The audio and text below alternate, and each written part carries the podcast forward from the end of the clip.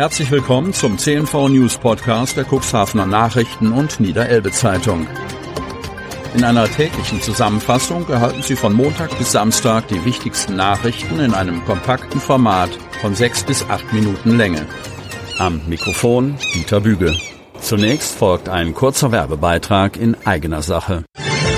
Unternehmen haben die Möglichkeit, ihre Produkte oder Dienstleistungen in unserem täglichen News-Podcast per Werbespot mit einer Laufzeit von sechs Tagen zu präsentieren. Mehr Infos zu unserem Werbespot unter cnv-mediakompass.de slash podcast. Montag, 15. Mai 2023. Schulbehörde zieht in den AFH neue Büroflächen, Umbau der historischen Fischhalle 4 für das regionale Landesamt für Schule und Bildung läuft. Von Maren Rese-Winne. Cuxhaven. Die Raumnot im Cuxhavener Kreishaus hat wesentlich damit zu tun, dass die Landesschulbehörde in Cuxhaven auf Immobiliensuche gehen musste. Im Herzen des Cuxhavener Hafens wurde sie fündig. 600 Quadratmeter Bürofläche sollen am 1. Juli fertig sein. So jedenfalls ist es zwischen der Zentrale des Niedersächsischen Landesamts für Schule und Bildung in Lüneburg und der AFH Alter Fischereihafen GmbH vereinbart worden. Dezernent Lars Mittelstädt von der Außenstelle Cuxhaven berichtet von seiner grundsätzlich positiven Überraschung, als er zum ersten Mal die ihm genannte Adresse in der Präsident-Herwig-Straße angesteuert habe. Der Mietvertrag wurde bereits Anfang des Jahres geschlossen. Die neuen Räume befinden sich in Sichtweite der Schleuse, der Hapaghallen und der Hafenaktivitäten. Vor allem aber auch fußläufig zum Bahnhof, wie Mittelstädt erfreut betont. Das komme nicht nur den Mitarbeitern und Mitarbeiterinnen zugute, sondern vor allem den Eltern, die sich in der Behörde beraten lassen wollten, sowie den Schulleitungen und Lehrkräften aus dem gesamten Kreis, die dort ein- und ausgingen. Alle Beschäftigten der Außenstelle Cuxhaven können zudem dort wieder auf einer Bürofläche zusammenrücken, nachdem sie zuletzt auf bis zu drei Standorte verteilt waren. Dezernentinnen und Dezernenten, Beraterinnen und Berater, Schulpsychologie und RZI, Regionales Unterstützungszentrum inklusive Schule. Alles zusammen sind das 17 Personen, inklusive einiger, die für die Schulen im Einzugsbereich Stade zuständig sind.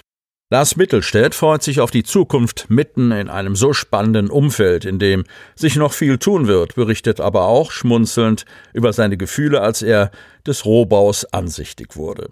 Nicht viel anders als eine Bauruine präsentierte sich da das Obergeschoss im äußersten Ende der Fischhalle 4. Lars Mittelstädts erster Impuls zum 1. Juli kann das nichts werden. Wird es aber doch, versichert Jörg Steiger, Geschäftsführer der AFH Alter Fischereihafen GmbH.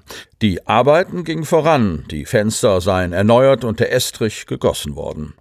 Obwohl die Treppe ins Obergeschoss schon verbreitert worden ist, reicht das nicht als einziger Zugang. Auf die durch einen Fahrstuhl gegebene Barrierefreiheit legt Lars Mittelstädt auch höchsten Wert, allein schon wegen der Zugänglichkeit für Eltern, die sich über Inklusionsmöglichkeiten für ihr Kind kundig machen wollten. Modernste Technik, angenehme Arbeitsatmosphäre und eine inspirierende Umgebung verspricht die AFH. Wir freuen uns sehr, die Schulbehörde als neuen Mieter begrüßen zu dürfen. Die modernen Räumlichkeiten bieten beste Arbeitsbedingungen und werden perfekt für die Bedürfnisse der Behörde hergerichtet. So Norbert Plambeck. Er sieht in der Entscheidung auch eine Bereitschaft der Behörde zur Zusammenarbeit mit innovativen Unternehmen. Rückblick, Ausblick und Ehrungen. Herr Mohr, Finn Ungerbieler, Klaus Winter, Svenja Geppert und Rolf Meyer für Engagement ausgezeichnet. 75 Bürgerinnen und Bürger waren der Einladung der Hemmorer Bürgermeisterin Sabine Wist und des Samtgemeindebürgermeisters Jan Tiedemann zum Mai-Empfang gefolgt. Erneut wurden dort engagierte Einwohnerinnen und Einwohner ausgezeichnet. Der stellvertretende Stadtdirektor Frank Springer bewies, dass er auch als launiger Moderator durch einen Abend führen kann.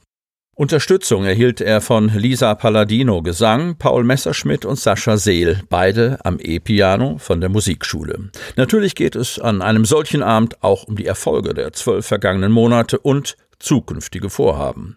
Für Finn Ungerbieler, Klaus Winter, Svenja Geppert und Rolf Meyer, die sich seit vielen Jahren sozial engagieren, lagen als Dank Urkunden der Bürgermeisterin und standen hübsch dekorierte Kisten mit Hofladenköstlichkeiten bereit. Bürgermeisterin Sabine Wist ging in ihrem Redebeitrag auf einige Projekte in Hemmoor ein. Es passiert etwas, trotz der angespannten finanziellen Lage, stellte die Politikerin klar.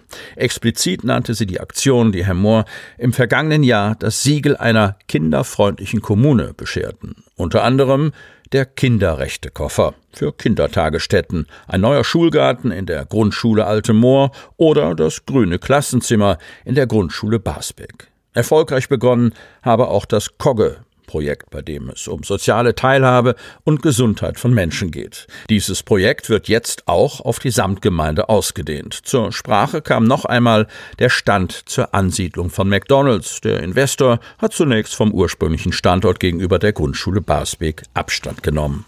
Ein weiterer wichtiger Punkt auf der To-Do-List der Stadtpolitik ist der Bau des Bürgerhauses. Es ist das wichtigste Projekt, das in Hemmoor vorangebracht werden muss, sagte die Bürgermeisterin.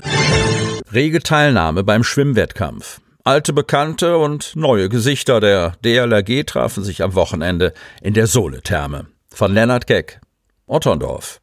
Nach drei Jahren Pause fand vergangenes Wochenende zum 33. Mal das Kinderschwimmfest der Deutschen Lebensrettungsgesellschaft, kurz DLRG in der Soletherme statt.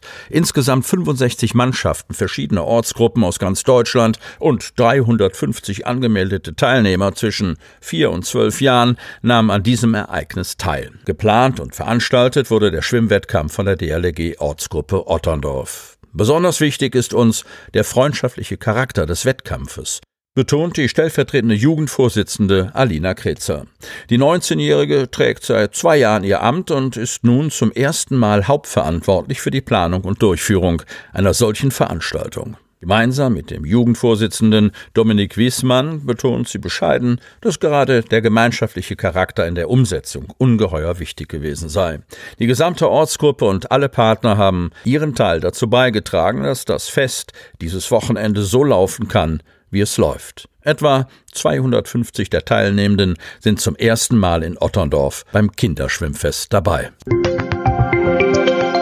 Sie hörten den Podcast der CNV Medien. Redaktionsleitung Ulrich Rode.